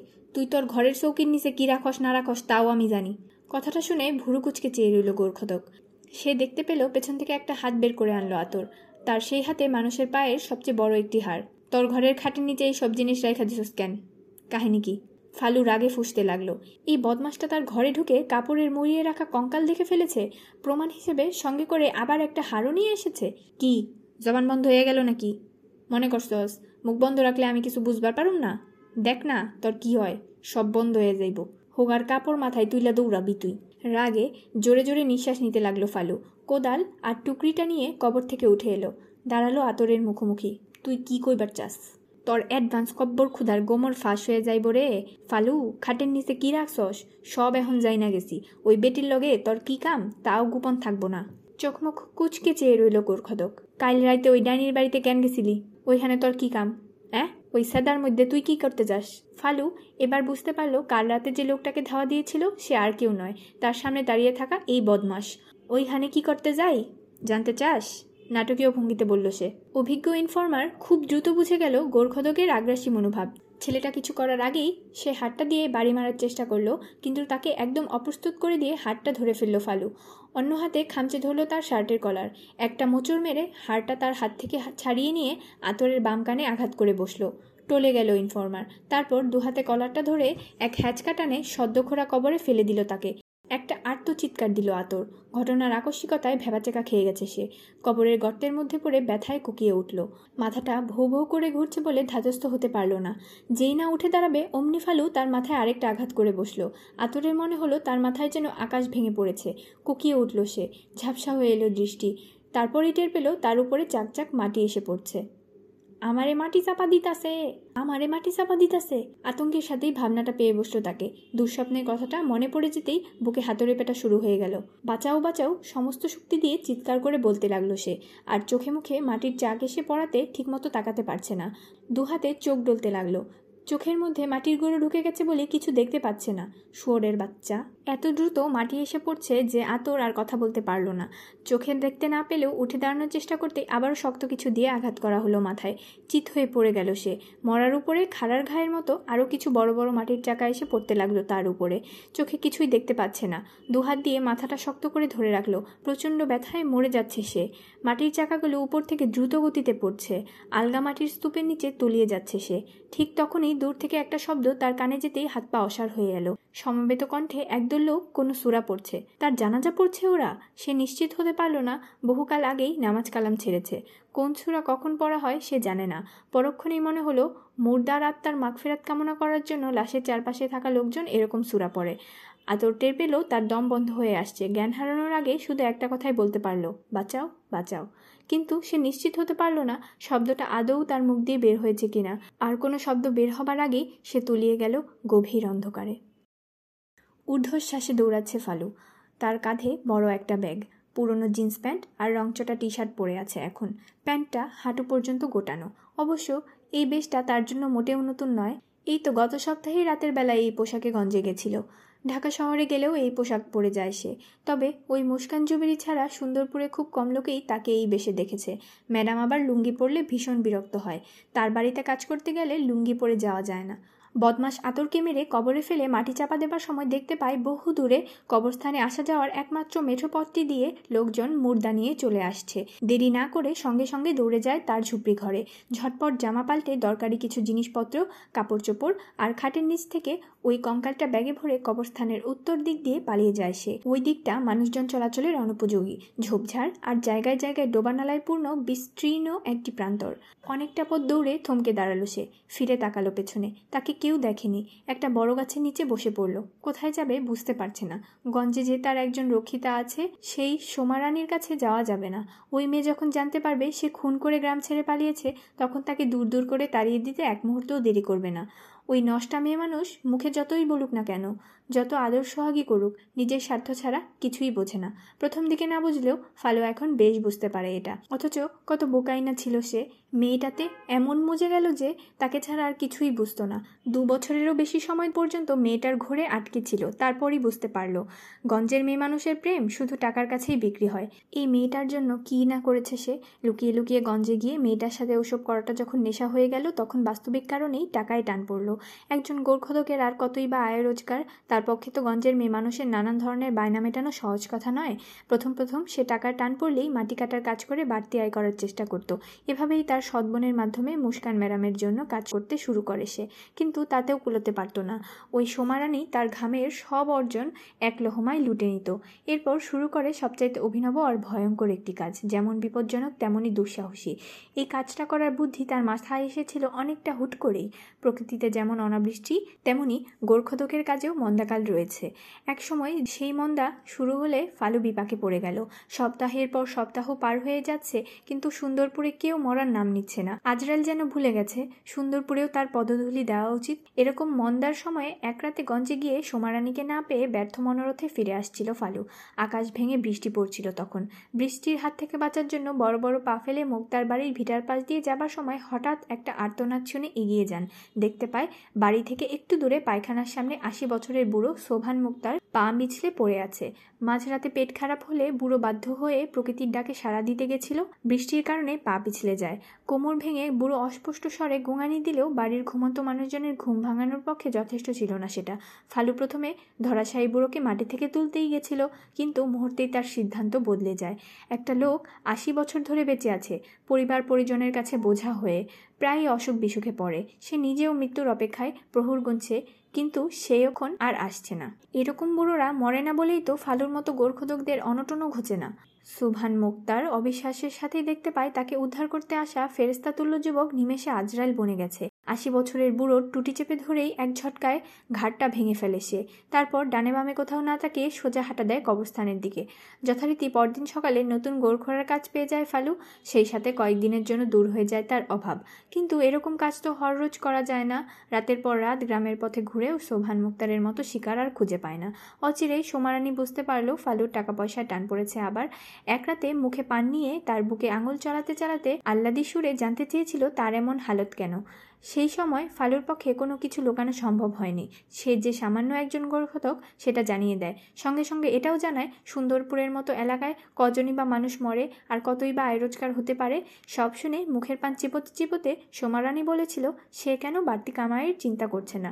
কথাটা শুনে অবাক হয়েছিল ফালু। একজন গোর্খদক কী করে বাড়তি কামাই করবে? সে কি সরকারি অফিসের কেরানি যে ফাইল আটকে ঘুষ নেবে? সমারানি মুখ বেঁকিয়ে পানের পিক ফেলে বলেছিল তা কেন হবে? সে যে কাজ করে, তাতেই বাড়তি কামাই করার রাস্তা বের করে নিতে পারে। ফালু কথাটা শুনে মাথা মুন্ডু কিছুই বুঝতে পারেনি। ভেবেছিল, সোমারানি যেরকম হেয়ালি কথাবার্তা বলে সবসময় সেটাও ওরকম কিছু। কিন্তু তাকে ভরকে দিয়ে মেয়েটা বলে, সে কেন কবর থেকে কঙ্কাল চুরি করে বিক্রি করছে না? ওসবে তো বেশ আয় রোজগার হয় আজকাল। কথাটা শুনে ফালুর বিশ্বাস করতেও কষ্ট হচ্ছিল। মানুষের হাড্ডিগুড্ডিও বিক্রি করার জিনিস, কোন পাগলে এসব কিনবে? হাসতে হাসতে সোমারানি তাকে জানায়, দিন দুনিয়ার কোনো খবরই সে রাখে না। এক একটা কঙ্কাল পাঁচ ছয় হাজার টাকায় বেচা যায়। সুন্দরপুরের বড় কবরস্থানের একচ্ছত্র মালিক হয়ে মাটির নিচে লাখ লাখ টাকা রেখে সে ফকিরি হালতে ঘুরে বেড়াচ্ছে। ঠিক আছে, কঙ্কাল না হয় তুললো কবর থেকে কিন্তু বিক্রি করবে কার কাছে? পান খাওয়া লালচে ঠোঁট বিকিয়ে এই সমস্যার সমাধানও দিয়ে দেয় সোমারানি। তার কাছে কত লোকই তো আসে, নানান পেশার মানুষ তারা। এদের মধ্যে এমন একজনও আছে যে বড় বড় মেডিকেল কলেজগুলোতে নরকঙ্কাল বিক্রি করে ভালোই টু পাইস কামাচ্ছে। শুরু হলো ফালুর কঙ্কাল ব্যবসা। টাকায় টান পড়তেই পুরনো কবর থেকে কঙ্কাল বের করে বিক্রি করে দিতে শুরু করল। কিন্তু এমন নিরাপদ কাজেও ঝামেলা দেখা দিল অচিরেই। এক পুরনো কবর থেকে হাড্ডিকুড্ডি সরানোর পরপরই কাকতালীয়ভাবে কঙ্কালের বড় ছেলে এসে হাজির কবরস্থানে। ওই দিন নাকি তার মরহুম পিতার মৃত্যুবার্ষিকী। দীর্ঘ দশ বছর পর বিদেশ থেকে দেশে ফিরে পিতৃশোকে উতলা হয়ে উঠেছে সে। এখন মৃত্যুবার্ষিকী উপলক্ষে বাবার কবরে আগরবাতি জ্বালাবে ফাতেহা পাঠ করবে। কিন্তু একই অবস্থা তার পিতার কবরের? এ তো মাটির গর্ত, ভেতরে কিছুই নেই। ফালুর পক্ষে ওই সময় জুৎসই জবাব দেওয়া সম্ভব ছিল না। কিন্তু মরহুমের বড় ছেলের সঙ্গে আসা এক বয়স্ক আত্মীয় বাঁচিয়ে দেয় তাকে।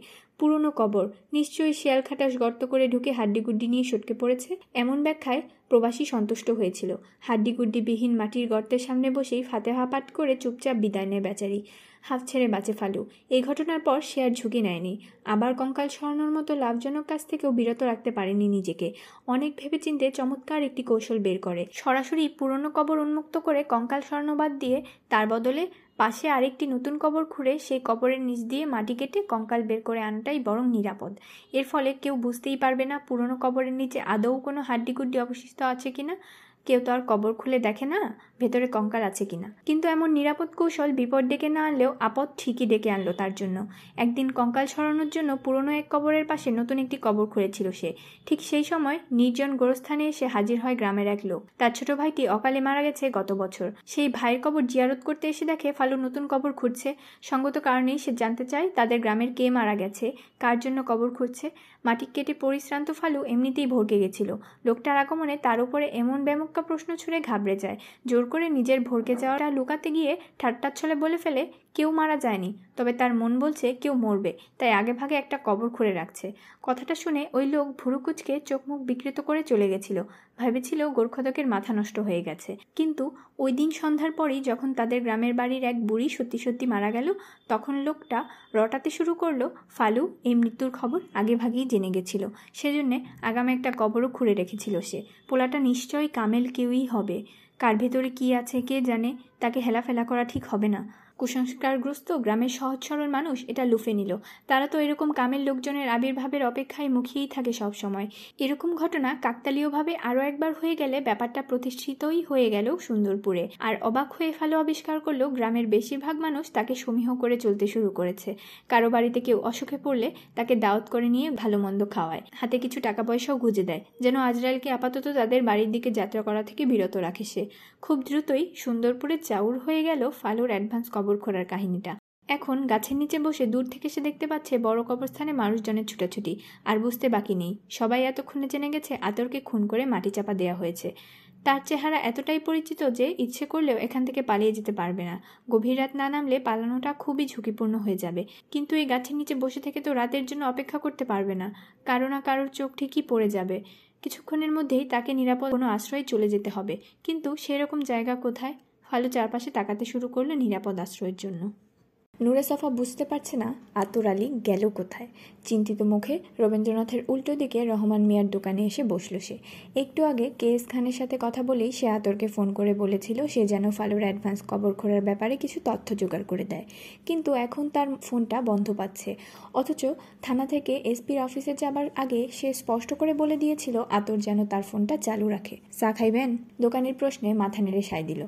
পকেট থেকে সিগারেটের প্যাকেটটা বের করে দেখল, কোনো সিগারেট নেই। একটা সিগারেটও দিয়েন। একটা দিব ওনাকে এক প্যাকেট। উদাস হয়ে দোকানের দিকে কয়েক মুহূর্ত চেয়ে থেকে বলল, এক প্যাকেটই দিন তাহলে? রহমান মিয়ার মুখে খুশির ঝলক দেখা গেল। মাথার মধ্যে লাভের হিসেবটা আপনা আপনি শুরু হয়ে গেল আবার। ঝটপট সিগারেটের প্যাকেটটা কাস্টমারকে দিয়েই গুড়ের চা বানাতে ব্যস্ত হয়ে পড়ল সে। আচ্ছা আতর আলীকে দেখেছেন? চায়ের কাপটা বাড়িয়ে দিয়ে বলল লোকটি। হ্যাঁ রে, তো একটু আগে জোর পুকুরের দিকে যাইতে দেখলাম। চায়ের কাপটা না ধরেই অবাক চোখে তাকালো সে।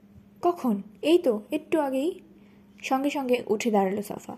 আতর জোর পুকুরে গেছে? অতিরিক্ত কৌতূহল দেখাতে গিয়ে আবার জমিদার বাড়িতে গেল না তো? অজানা আশঙ্কা জেকে বসল তার মধ্যে। আমার কত হয়েছে? তাড়াহুড়ো করে জানতে চাইল। চা খাইবেন না? চা সহ কত হয়েছে বলুন? একশো ষাট টাকা। অঙ্কটা তার একদম হিসেব করাই ছিল। ঝটপট টাকাটা দিয়ে দ্রুত রাস্তা পার হয়ে গেল নুরে সাফা। রিক্সার জন্য অপেক্ষা করল না। এই কাঁচা রাস্তায় রিক্সা যত দ্রুত যাবে, তার চেয়ে পায়ে হেঁটে আরও বেশি গতিতে ছোটা সম্ভব। মাটির রাস্তা দিয়ে দ্রুত পায়ে ছুটতে লাগল সে। বুঝতে পারছে না, আতর কেন হুট করে জমিদার বাড়ির দিকে গেল?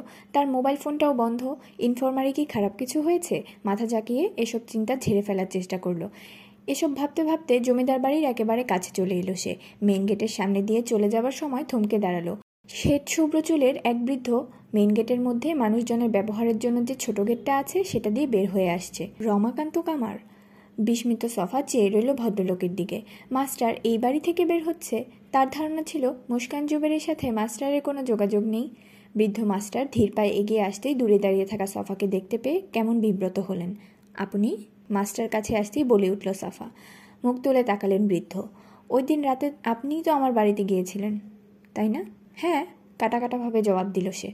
তো, এখন কি পাত্রীর বাড়িতে যাচ্ছেন? মাস্টারের কথার খোঁচায় মুচকি হাসলো সাফা। আমি কোথায় যাচ্ছি সেটা সময় হলেই জানতে পারবেন, কিন্তু আপনি কেন এখানে এসেছেন? সেটাই বুঝতে পারছি না। ও, তাহলে আমার উপরও নজর রাখছিলেন? মাস্টারের চেহারা কঠিন হয়ে গেল। ওই টাউটটাকে দিয়ে? কার কথা বলছেন? ভুরু কুচকে ফেলল সাফা। এবার মুচকি হাসলেন রমাকান্ত কামার। আতর? দীর্ঘশ্বাস ফেললেন তিনি। একটু আগে ও আমাকে দেখেছে এখানে ঢুকতে। চাইলে আমি ওকে ধোকা দিতে পারতাম, কিন্তু আমি সেটা কেন করব? এ জীবনে আমি কখনো কাউকে ধোকা দিইনি। নড়ে চলে উঠল সে। আতরকে দেখেছেন? কখন? কোথায়? এবার মাস্টার অবাক হলেন। এই যে, একটু আগে আমি যখন বোসবাবুর বাড়িতে আসছিলাম, আতর তাহলে কোথায় যাচ্ছিল? ভোরো কোচকালেন মাস্টার রমাকান্ত কামার ওই যে, ওখানে। একটু দূরে পূব দিকের বৃষ্টিচিহ্ন ক্ষেতের দিকে আঙুল তুলে দেখালেন। ওখানে চট করে সেদিকে তাকিয়ে বৃদ্ধের দিকে ফিরল। ওখানে কোথায়? আমি কি জানি। কথাটা বলেই আবার হাঁটতে শুরু করলেন। এক জায়গায় দাঁড়িয়ে রইল সফা। ওই দিক দিয়ে আতর কোথায় গেছে? ভাবনাটা তার মাথায় আসতেই চমকে উঠল। কবরস্থান? গোর্খদক ফালু? সঙ্গে সঙ্গে বিস্তীর্ণ খেদের উপর দিয়ে দৌড়ে গেল সফা। রমাকান্ত মাস্টার ভরকে গিয়ে চেয়ে রইলেন তার দিকে, ভদ্রলোকের চোখে রাজ্যের বিস্ময়। কিন্তু সেই অভিব্যক্তি দেখার ফুরসত নেই নূরে সফার। প্রাণপণে দৌড়াতে দৌড়াতে একটা প্রার্থনাই করল মনে মনে, আতুরের যেন খারাপ কিছু না হয়। চারপাশের খেতি জমি থেকে বেশ উঁচু কবরস্থানটির কাছে আসতেই সফা দেখতে পেল একগুচ্ছ সাদা পিঁপড়ার মতো মানুষ জড়ো হয়ে আছে। ক্ষণিকের জন্য থমকে দাঁড়াল সে। চোখ কুচকে দেখার চেষ্টা করল, তারপর আবারও পা বাড়ালো কবরস্থানের দিকে। এবার না দৌড়ে, জোরে জোরে হেঁটে।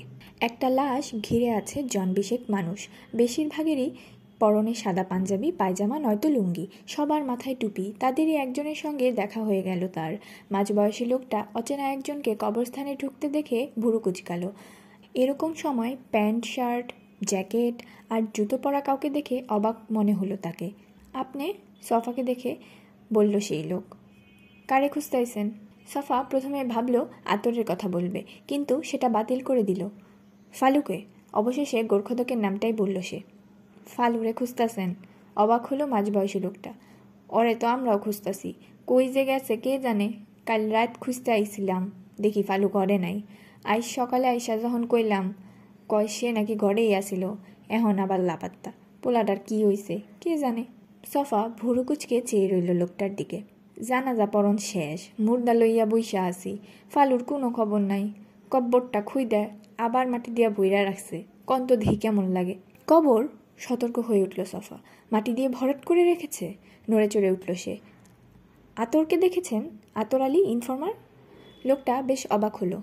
আতর এই হানে কেন আইব? আজব কথা কইলেন। ও এখানে নেই? এবার বিরক্তই হলো মাঝবয়সী লোকটি। ধুরু, আমরা খুঁজা মরতাছি ফালুরে আর আপনি আইসেন বিরক্ত হয়ে লোকটা পা বাড়ালো একটু দূরে লাশকে ঘিরে থাকা লোকজনের দিকে। কই থেকে এইসব মানুষ আইসে আল্লাহ জানে। বিড়বিড় করে বলতে বলতে চলে গেল সে। সফার মাথা দ্রুত হিসাব করে চলল। আতর এখানে এসেছে, অথচ সে নেই। ভাই, শোনেন। চট করে পেছন থেকে ডেকে উঠল সে। লোকটা দ্বিগুণ বিরক্তি নিয়ে ফিরে তাকালো। আবার কি হইছে? যে কবরটা ভরাট করে ফেলেছে, সেটা কোথায়?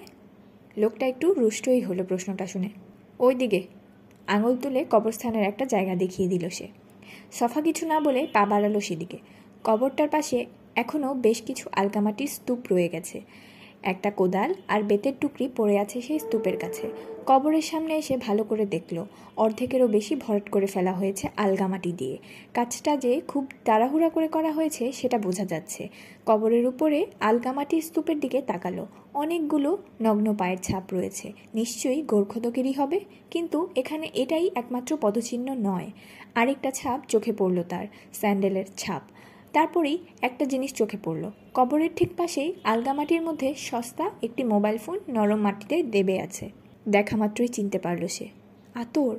সঙ্গে সঙ্গে কবরে নেমে পড়ল সে। তাকে এটা করতে দেখে লাশের সঙ্গে আসা ক্ষুব্ধ মানুষগুলো বিস্ময়ে বিমূর হয়ে গেল কয়েক মুহূর্তের জন্য। উদ্ভ্রান্তের মতো আলগামাটিগুলো হাত দিয়ে সরাতে শুরু করল সফা। কি হয়েছে ভাই? লাশের সঙ্গে আসা এক লোক জিজ্ঞেস করল, বিস্ফোরিত চোখে সফার কাজ দেখছে সে। তার পেছনে জড়ো হয়ে গেল আরও পাঁচ ছয়জন সফা জবাব দেওয়ার আগে আতরের একটা হাত বেরিয়ে এলো মাটি সরাতে। ভাই, আমাকে একটু হেল্প করবেন? জলদি, চিৎকার করে বলল সে। এরই মধ্যে কবরের পাশে যে জটলা তৈরি হয়েছে, সেখান থেকে দুজন তরুণ নেমে পড়ল কবরে। তিনজনের প্রচেষ্টায় অল্প সময়ের মধ্যে আতর আলীর নিথর দেহটা মাটির নিচ থেকে টেনে বের করতে পারল। লাশের খাটোলা ঘিরে যে জটলা ছিল, সেটা মুহূর্তে সরে গেল কবরের দিকে। একাকী হয়ে গেল গর্দিতে আনা সবটি। কবর থেকে আতরের নিথর দেহটা উপরে তুলে আনা হলো। ইনফরমারের সারা গায়ে মাটি লেগে একাকার। তারপরও থেতলে যাওয়া মাথাটা যে রক্তে একাকার বোঝা গেল। প্রথমেই আতরের পালস দেখতে চাইল সফা। ঘাড়ে, হাতে আঙুল রেখে বোঝার চেষ্টা করল সে এখনও বেঁচে আছে কিনা। পালস খুঁজে পেতে একটু বেগ পেতে হলো। তার কাছে মনে হচ্ছে বড্ড দেরি হয়ে গেছে। হাল ছেড়ে দিয়ে অসহায়ের মতো আশেপাশে তাকালো সে। লোকটার এমন পরিণতির জন্য সে নিজেকেই দায়ী করল। বাইচা আছে?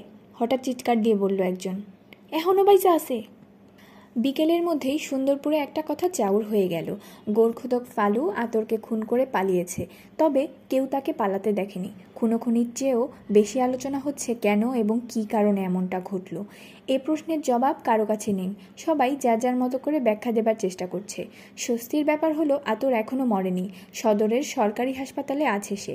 চিকিৎসকেরা জানিয়েছে, তার মাথার আঘাত গুরুতর হলেও ভাগ্যক্রমে বিপদমুক্ত হয়ে গেছে। জ্ঞান ফিরে এসেছে ইনফর্মারের। তবে আবল তাবল বকছে বলে ডাক্তার কড়া ডোজের প্যাথেড্রিন দিয়ে ঘুম পাড়িয়ে রেখেছে। সন্ধ্যা পর্যন্ত সফা হাসপাতালেই ছিল। তারপর সোজা চলে গেল এসপির বাংলোতে। মনোয়ার হোসেন এতে খুশিই হয়েছে। সফাকে কাছে পেয়ে সম্পর্কটা একটু গাঢ় করা যাবে। যা হয়েছে তা ভুলিয়ে দেয়া যাবে। বাংলোতে এসপি সপরিবারে থাকে না, তার পরিবার থাকে ঢাকায়। সফাও ভেবে রেখেছে, তার পরিচয় জানাজানি হবার পর হোটেলে থাকার কোনো মানেই হয় না। তাছাড়া সে আর বেশি দিন থাকছে না এখানে। এই কয়টা দিন সানমুনের মতো নির্মমানের হোটেলে থাকাই যেত। ওটার বাথরুমগুলোর দুর্গন্ধ, নাক চেপে সহ্য করাও সমস্যা হতো না। কিন্তু অন্য একটা কারণে সে এসপির বাংলোতে উঠেছে। ঢাকার সাথে অনায়াসে যোগাযোগ করা যাবে এখান থেকে। ফ্যাক্স মেশিন আর ইন্টারনেট ব্যবহারের সুবিধা আছে এসপির বাংলোতে। হাসপাতালে যখন ছিল, তখন তার সহকারী ফোন করে জানিয়েছে গুরুত্বপূর্ণ তথ্য জানতে পেরেছে সে। সফা তাকে বলেছে, মেইল না করে কিছুক্ষণ পর সুন্দরপুরের এসপির ফ্যাক্সে রিপোর্টটা পাঠিয়ে দিতে। তার সহকারী তাকে কিছুটা ধারণাও দিয়েছে, তবে সেটা এসপির সাথে শেয়ার করেনি। আগাম সতর্কতা হিসাবে এসপিকে দিয়ে একটা কাজ করিয়েছে। মুস্কান জুবেরির বাড়ির বাইরে সাদা পোশাকের দুজন পুলিশ নিয়োজিত করা হয়েছে বিকালের পর থেকে। ওই মহিলা যেন কোনোভাবে বাইরের বাইরে যেতে না পারে। সেই সাথে ওই দুজনকে এটাও বলে দিয়েছে, কাজটা করতে হবে সতর্কতার সাথে। মহিলা যেন কোনো কিছু আজ করতে না পারে, সফা জানে। এসপি মনোয়ার অনিচ্ছা থাকা সত্ত্বেও কাজটা করেছে। এই মুহূর্তে তাকে সহযোগিতা করা ছাড়া ভদ্রলোকের আর কোনো উপায় নেই। এসপির বাংলোয় এসে গোসল করে নিয়েছে। সারাদিনে এই কাজটি করার সুযোগ পায়নি। গোসল করার পর এক কাপ চা নিয়ে বসল বাংলোর ড্রয়িং রুমে। এসপি মনোয়ার হোসেনও আছে তার সাথে। তবে ভদ্রলোক আগ বাড়িয়ে কিছু বলছে না। ড্রয়িং রুমে রাখা ফ্যাক্স মেশিনটা বিপ করে উঠলে, সফা চেক করে দেখল এসপি মনোয়ার কিছু বলতে গিয়েও বলল না। চায়ের কাপে দ্রুত কয়েকবার চুমুক দিয়ে চেয়ারে বসে পড়ল সফা। তার সহকারী রিপোর্ট পাঠাতে শুরু করেছে। এরপর পাঁচ মিনিট ধরে ফ্যাক্স থেকে বের হয়ে এলো পুরো রিপোর্টটি। কাগজগুলো নিয়ে তার জন্য বরাদ্দাকৃত রুমেই ঢুকে পড়লে এসপি কোনো প্রশ্ন না করে চুপচাপ চা খেতে লাগল। বুঝতে পারছে ঢাকা থেকে মূল্যবান কিছু তথ্য এসেছে। মনে মনে সে এখনও মুস্কান জুবেরির ব্যাপারে নিশ্চিত হতে পারছে না। তার ধারণা, তদন্তে আসল সত্য বের হয়ে এলে হয়তো দেখা যাবে মুস্কান নয়, অন্য কোনো চক্র এসবের সাথে জড়িত। তাদের কারণেই মুস্কানকে সন্দেহ করেছে সফা। তদন্ত কাজে এরকম ঘটনা ঘটা অস্বাভাবিক কিছু নয়। এমন সময় এসপি মনোয়ারের মোবাইল ফোনটা বেজে উঠল। পকেট থেকে ফোনটা বের করে ডিসপ্লে দেখে কপাল কুচকালো সে। এটা আগেই আন্দাজ করেছিল। লোকাল এমপি আসাদুল্লাহ ফোন দিয়েছে। সম্ভবত মুস্কান জবিরির ব্যাপারে কথা বলার জন্য। একটু ভেবে ফোনটার রিংটোন বন্ধ করে রেখে দিল পাশের টেবিলে। এ মুহূর্তে কি না কি বলে, ওই নুরে সফার রসানলে পড়তে চাইছে না সে। চারপাশে অন্ধকার নেমে এসেছে। যদিও রাত নামেনি এখনও সময়ের হিসেবে সন্ধ্যা।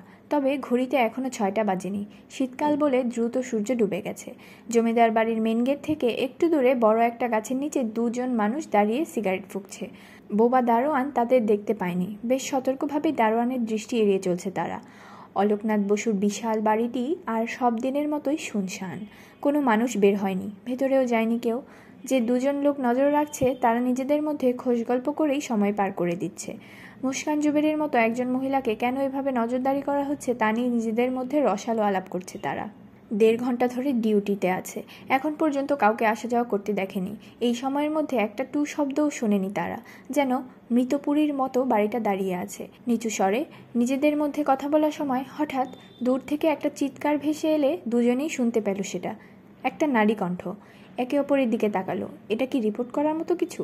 তারা একমত হতে পারল না। তাদেরকে শুধু বলা হয়েছে ওই বাড়ি থেকে যেন কেউ বাইরে বের হতে না পারে সেটা দেখতে। বাড়ির ভেতরে কি হচ্ছে না হচ্ছে সেটা তাদের দেখার বিষয় নয়। তাছাড়া চিৎকারটা মাত্র দুবার হতেই থেমে গেছে। আর কোনো সারা শব্দ হলো না বলে দুজনে আবার ফিরে গেল নিজেদের কথাবার্তায়। বোবা ইয়াকুব মেন গেটের পেছনে বসে থাকলেও তার কোনো ধারণাই নেই, বাইরে দু দুজন লোক এই বাড়ির দিকে নজর রাখছে। বোবা বলে দোতলা থেকে যে নারী কণ্ঠের চিৎকার ভেসে এসেছে, সেটাও শুনতে পায়নি ছোট্ট একটা টুলের উপর বসে আচ্ছন্ন অভিসারের চিন্তায় মশগুল সে। বিকেলের আগে একটা কাজে রবীন্দ্রনাথে গেছিল। ফেরার পথে এক প্যাকেট নিয়ে এসেছে। সাফিনা তাকে ইশারা দিয়েছে, আজ হবে। সেই হবের আশায় ভেতরটা ছটফট করছে। তবে সে জানে, বেশি ছটফট করে লাভ নেই। রাত নামক গাঢ় হোক, সবাই ঘুমিয়ে পড়ুক, তারপর। বাড়িটার দিকে তাকালো। দোতলার একটি রুমে আলো জ্বলছে। নিচতলার একটি রুমেও এইমাত্র আলো জ্বলে উঠল। এখন জানালার সামনে এসে ইচ্ছে করে বারবার বুকের আঁচল ফেলে ঠিক করছে না, তাকে খেপিয়ে তুলছে না। মেয়েটা এভাবেই তাকে পাগল করে তোলে সব সময় জঙ্গলি বানিয়ে দেয় তাকে। কিন্তু বোবা অবাক হয়ে দেখতে পেল, সাফিনা আজ জানালার সামনে আসছে না। অধীর আগ্রহে সে চেয়ে রইল। ওদিকে সাফিনা এখন দোতলায় ওঠা সিঁড়ির ল্যান্ডিংয়ে দাঁড়িয়ে আছে দ্বিধাগ্রস্ত হয়ে। একটু আগে উপর থেকে অদ্ভুত এক চিৎকার শুনতে পেয়েছে সে। নিজের ঘরের খাটে একটু চোখ বন্ধ করে আধো ঘুমে চলে গেছিল। হঠাৎ এই চিৎকারটাই তার কাঁচা ঘুম ভেঙে দিয়েছে। ঘরের বাতি জ্বালিয়ে কিছু বোঝার চেষ্টা করলেও আর কোনো আওয়াজ শুনতে পায়নি। তবে এটা নিশ্চিত, উপরতলা থেকে চিৎকারটা এসেছে। আর সেটা কে দিয়েছে সে ভালো করেই জানে। সঙ্গে সঙ্গে দোতলায় ছুটে যাবার জন্য সিঁড়ি দিয়ে উঠতে লাগে। ল্যান্ডিংয়ে পৌঁছাতেই মনে পড়ে যায়, পনেরো বিশ মিনিট আগে মুস্কান ম্যাডাম তাকে বলেছিল, খুব জরুরি কিছু কাজ করবে আজ, সে যেন উপরতলায় না আসে। যাই ঘটুক না কেন, উনি না ডাকলে উপরতলায় যাওয়া যাবে না। সে কারণে সাফিনা ল্যান্ডিংয়েই জমে গেল। তার পা আর চলল না। ম্যাডামের কথার অবাধ্য হওয়া তার পক্ষে সম্ভব নয়। তিনি যখন বলেছেন, যাই ঘটুক না কেন, তখন আর কোনো যুক্তিই খাটে না। দোতলায় যদি বোমাও ফাটে, তাতেও কিছু করার নেই। বড়জোর সে ম্যাডামের কাছ থেকে ডাকের অপেক্ষায় থাকতে পারে। তাছাড়া এই ব্যাপারটা তো আর নতুন নয় যে সে উতলা হয়ে উঠবে। এর আগেও কয়েকবার দোতলা থেকে অদ্ভুত গোঙানি শুনতে পেয়েছিল। খুব বেশি নয়, মৃদু, চাপা এবং অল্প সময়ের জন্য। ওই সব ঘটনার আগেও বলতো, যাই ঘটুক না কেন। তখন অবশ্য ওর ঘর থেকেও বের হতে নিষেধ করতো। দরকার পড়লে উনি নিজেই ডাকবেন। আজ দুপুরের পর থেকে ম্যাডামের আচরণ কেমন জানি মনে হচ্ছে তার কাছে। একটু অস্থিরতাও দেখেছে। ব্যাপারটা খুবই বিরল। এখানে আসার পর কোনো দিনই এক মুহূর্তের জন্য ম্যাডামকে অস্থির দেখেনি। যেন অস্থির হবার দোষটা নিয়ে জন্মায়নি এই মহিলা। যাই ঘটুক, তিনি অটল, অবিচল। কোনো কিছুই তাকে ঘাবড়ে দিতে পারে না। দু বছর আগে এক রাতে রবীন্দ্রনাথে আগুন লাগল। ম্যানেজার আর ওখানে যারা থাকে তারা সবাই ছুটে এলো ম্যাডামের কাছে। উনি আগুনের কথা শুনে একটু বিচলিত হলেন না। ঠান্ডা মাথায় বললেন, ফায়ার সার্ভিসে খবর দিলে অনেক সময় লাগবে। দূরের জেলা সদর থেকে আসতে আসতে রবীন্দ্রনাথ পুরে ছাই হয়ে যাবে ততক্ষণে। তার চেয়ে ভালো নিজেরাই আগুন নেভানোর চেষ্টা করা ভালো। গরু আর মুরগির খামার থেকে কিছু কর্মচারীকে ঘুম থেকে ডেকে তুলে পাঠিয়ে দিলেন রবীন্দ্রনাথে। ওরা সবাই মিলে আগুন নেভাতে পারলেও বেশ ক্ষতি হয়ে গেছিল। সেই ক্ষতির হিসেব যখন দিল ম্যানেজার, ম্যাডামের চোখে মুখে কোনো বিকার ছিল না। যেন কিছুই হয়নি। সেই মুস্কান ম্যাডাম আজ শুধু বিচলিতই নয়, একটু বিষণ্নও বটে। বিকেলের পর থেকে তার মধ্যে একটু অস্থিরতা আর রাগও দেখেছে। এটাও বিরল ব্যাপার। এখন পর্যন্ত এই মহিলাকে কখনো রাখতে দেখেনি। এমনকি ইয়াকুবের সাথে তার গোপন কাজ কারবার দেখে ফেলার পরও রেগে যায়নি। শুধুমাত্র সাবধান করে দিয়েছিল, কোনোভাবেই যেন দুর্ঘটনা না ঘটে। এরপর থেকে সাফিনা সত্যি সত্যি সাবধানী হয়ে ওঠে, বোবাকে বাধ্য করে ওষুধের দোকানে যেতে। ওসব জিনিস ছাড়া কোনোভাবেই সে রাজি হয় না। সাফিনা নেমে এলো সিঁড়ি দিয়ে। তার দৃষ্টি বেশ ঝাপসা হয়ে আসছে। একটা দীর্ঘশ্বাস ফেলল সে। আর সেটাকে ছাপিয়ে গেল অন্য একটি আশঙ্কা। কেন জানি মনে হচ্ছে আজকের রাতে তাদের অভিসারটি পণ্ড হয়ে যাবে। এসপি মনোয়ারের বাংলোয় নির্জন একটি ঘরে দরজা বন্ধ করে এক ঘণ্টা ধরে ফ্যাক্স করা রিপোর্টটি পড়ে গেল সাফা। তার সহকারী জাওয়াদ নবীন হলেও দারুণ কাজ করেছে। ছেলেটার উজ্জ্বল ভবিষ্যৎ দেখতে পাচ্ছে সে। এই ছেলে হাতে গোনা স্বল্প কিছু মানুষের মধ্যে পড়ে যাদেরকে যা বলা হবে শুধু তাই করবে না, বরং যা বলতে ভুলে যাওয়া হয়েছে কিংবা যা বলা দরকার ছিল তাও করবে। সফাও কিছু কিছু বিষয় বলেনি, কিন্তু ছেলেটা সবই জোগাড় করেছে। তার রিপোর্টটাও বেশ গোছানো। ভাষা খুব সহজ আর স্পষ্ট। অনিশ্চয়তা তৈরি করে এমন কোনো শব্দ বাক্য ব্যবহার করেনি। রিপোর্টটা একবার নয়, দুবার নয়, বেশ কয়েকবার পড়েছে সে। আর প্রতিবারই পড়েছে ধীরে ধীরে। সব কিছু বোধগম্য করার জন্য। পড়া শেষে কাগজগুলো বিছানার তোষকের নিচে রেখে দিল। এই ঘরে কোনো ড্রয়ার নেই। ওয়ার্ড্রোবের যে ড্রয়ার আছে, ওগুলোতে কোনো লক নেই। দরজা খুলে বাইরে বেরিয়ে এসে দেখতে পেল এসপি মনোয়ার ড্রয়িং রুমে বসে টিভি দেখছে বিরস মুখে। সফাকে দেখে মুখ তুলে তাকালো ভদ্রলোক। এমপি সাহেব ফোন দিয়েছিলেন। কখন?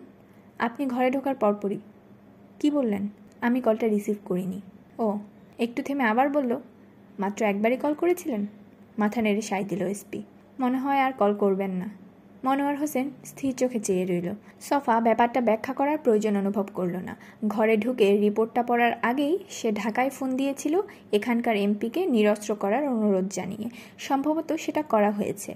উসি আর এসপিকে যেভাবে মুখ বন্ধ রাখতে বলা হয়েছে, ঠিক সেই মতো এমপিকেও মুখ বন্ধ রাখার পরামর্শ দেওয়া হয়েছে। এরপর যদি আবার করে, মনোয়ার সাহেব একটু ভেবে অবশেষে জানতে চাইলেন। কাদ তুলল সফা। তাহলে আর কি, ধরবেন না just ignore him for a while কথাটা বলেই পা বাড়ল দরজার দিকে। আপনি কোথায় যাচ্ছেন? হোটেলের রুম ছেড়ে দিয়ে লাগেজটা নিয়ে আসি। মনোয়ার হোসেন আর কিছু বলল না। এসপির বাংলো থেকে বের হতেই তার ফোনটা বেজে উঠল। পকেট থেকে মোবাইল ফোনটা বের করে দেখল একটা অপরিচিত নাম্বার। হাঁটতে হাঁটতেই কলটা রিসিভ করল। হ্যালো, কে বলছেন? ওপাশ থেকে মৃদু নিঃশ্বাসের শব্দ শোনা গেল। তারপরে ভেসে এলো একটি নারী কণ্ঠ আমি কি নূরে সফার সাথে কথা বলছি? ডিবির জাদরাল ইনভেস্টিগেটরের গায়ে কাটা দিয়ে উঠল। কে? হ্যাঁ আপনি কে বলছেন? মুস্কান জুবেরি। হাঁটা থামিয়ে দিল সে। এই মহিলা তার নাম্বার পেল থেকে ওসি দিয়েছে নাকি এসপি? যদি দিয়েও থাকে, নিশ্চয়ই তার পরিচয় ফাঁস হবার আগে সবে সেটা। আশা করি চিনতে পেরেছেন। মুচকে হাসল সে। মুস্কান জুবেরি নামের কারোর সাথে আমার কখনো কথা হয়নি, পরিচয়ও হয়নি। সুতরাং ফোনে কণ্ঠ শুনে কীভাবে বুঝব? আপনি মিসেস জুবেরি, সেজন্যই ফোন দিয়েছি। আমি বুঝতে পেরেছি আপনি আমার ব্যাপারে আগ্রহী। জানি না কেন, তবে বেশ আগ্রহী, সেটা বোঝা যাচ্ছে। আমি চাই কেউ যদি আমার ব্যাপারে জানতে চায়, কারোর যদি আমার ব্যাপারে কোনো অভিযোগ থাকে, তাহলে সরাসরি আমাকেই সেটা বলুক। এতে ভুল বোঝাবুঝির অবকাশ থাকবে না। এক নাগারে বলে গেল মিসেস জুবেরি, সফা কি বলবে বুঝতে পারল না। আপনি চাইলে আরও অনেক আগে আমার সাথে দেখা করতে পারতেন। ওভাবে চোরের মতো আমার বাড়িতে ঢোকার কোনো দরকারই ছিল না। সাফা এবারও কিছু বলল না। সে খুব অবাক হয়েছে, মহিলা তাকে ফোন করেছে বলে। এরকমটি ঘুণাক্ষরেও আশা করেনি। বুঝতে পেরেছি। আমাকে নিয়ে আপনার মনে অনেক প্রশ্ন জমে আছে। সেগুলোর উত্তর দিতে আমি প্রস্তুত। আপনি কি বুঝতে পেরেছেন? আমি কেন আপনার ব্যাপারে আগ্রহী? অবশেষে মুখ খুলল সফা। না, আর সেটা বুঝতে চাই বলেই ফোন দিয়েছি। আপনি আমার বাসায় এসে এক কাপ কফি খেয়ে যেতে পারেন। আমি চেষ্টা করব আপনার সব প্রশ্নের উত্তর দিতে। আমাকে কফির নিমন্ত্রণ দিচ্ছে? নিজের কানকেও বিশ্বাস করতে পারল না সফা। আমার বিরুদ্ধে যদি আপনার কোনো অভিযোগ থেকে থাকে, তাহলে নিশ্চয়ই সেটা জানার অধিকার আমার আছে। আপনি কি এখনই আমার সাথে দেখা করতে চাইছেন? হ্যাঁ আমি এখন ফ্রি আছি, চাইলে আসতে পারেন। সাফা একটু দ্বিধায় পড়ে গেল। আমি দারোয়ানকে বলে দিচ্ছি, ঠিক আছে? সফার জবাবের অপেক্ষা না করেই কলটা কেটে দিল মুস্কান জুবেরি কিছু বুঝতে না পেরে ঠাই দাঁড়িয়ে রইল সে। এনিথিং রং সম্বিত ফিরে পেয়ে দেখতে পেল বাংলার বারান্দায় দাঁড়িয়ে আছে এসপি তার চোখে মুখে চিন্তার ছাপ। একটা ফোন কল এসেছিল। তারপরে একটু থেমে আবার বলল সে। আচ্ছা আপনি কি আমার ফোন নাম্বারটা জানেন? না, মনোয়ার সাহেব বলল। থানার ওসিকে ফোর্স রেডি রাখতে বলবেন। আমি বলা মাত্রই যেন মুভ করতে পারে। আর কিছু না বলে সফা পা মেইন গেটের দিকে। মাথা নেড়ে সাই দিয়ে চুপচাপ দাঁড়িয়ে রইল সুন্দরপুরের এসপি